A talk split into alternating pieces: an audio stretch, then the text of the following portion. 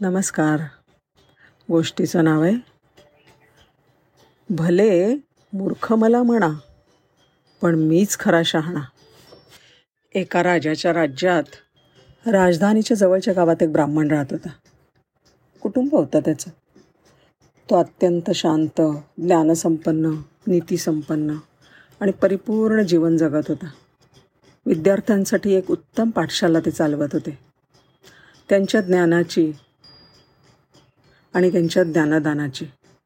त्यांच्या बुद्धिमत्तेची कीर्ती अगदी दूर दूरपर्यंत पसरली होती. एकदा तिथल्या राजाने त्यांना चर्चेसाठी आमंत्रित केलं. दरबारामध्ये विद्वान पंडित आलेले होते बाहेर देशचे. त्यांच्याबरोबर विद्वत चर्चा झाली. दरबारात त्यांना अनेक प्रश्न विचारण्यात आले.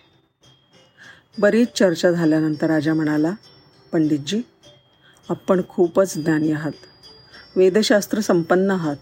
उत्तम आचार्यसुद्धा आहात. पाठशाळेमध्ये मुलांना शिक्षण देऊन तुम्ही घडवता. पण मला एक प्रश्न आहे. तुमचा स्वतःचा मुलगा एवढा मूर्ख का? त्यालासुद्धा काही शिकवा की. अहो सोनं आणि चांदी ह्यातलं जास्त मूल्यवान काय हे सुद्धा त्याला माहिती नाही. राजाचं हे बोलणं ऐकून सारे दरबारी मोठ्यांदी हसले. त्या ब्राह्मणाला फार वाईट वाटलं. तो घरी गेला आणि मुलाला विचारलं का रे सोनं आणि चांदी याच्यातलं अधिक मूल्यवान काय आहे? एक क्षणसुद्धा न गमावता मुलगा म्हणाला अर्थातच सोनं. अरे तुझं उत्तर तर बरोबर आहे. मग राजा मला असा का म्हणाला सर्वांनी आणि सर्वां देखत त्यांनी माझी थट्टा केली. मुलांनी दरबारात काय झालं ते सगळं वडिलांकडनं समजून घेतलं आणि तो म्हणला बाबा आपल्या गावाच्या जवळ राजाचा खुला दरबार भरतो. राज्यातल्या सगळ्या मान्यवरांचा त्याच्यामध्ये समावेश असतो. आणि हे जे कोर्ट आहे ना ते माझ्या शाळेच्या रस्त्यावरच आहे.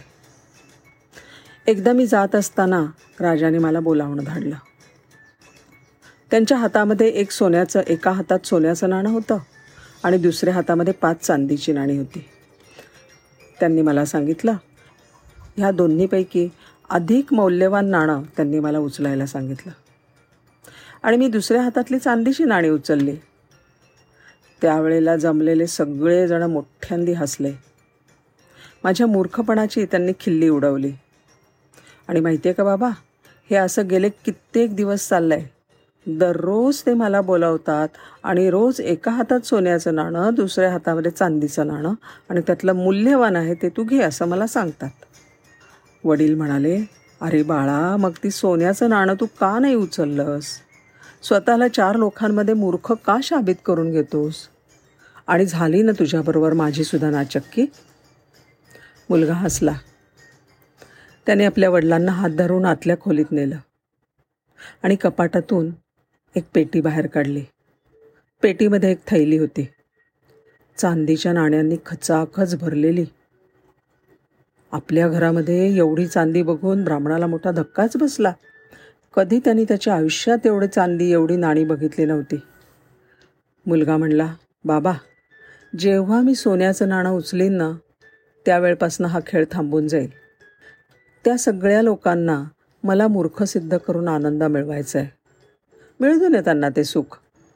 ज्या दिवशी मी माझी हुशारी दाखवीन तेव्हापासनं त्यांना माझी टर खेचण्याची मजा मिळणार नाही. त्यांना आनंदच नाही मिळणार. त्यापेक्षा असं आहे ना वाटू दे ना त्यांना मी मूर्ख.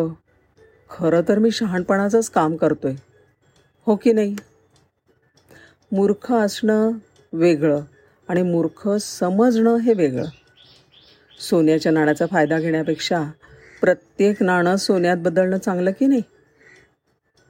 खरं तर मीच त्यांना बनवतोय की नाही? धन्यवाद.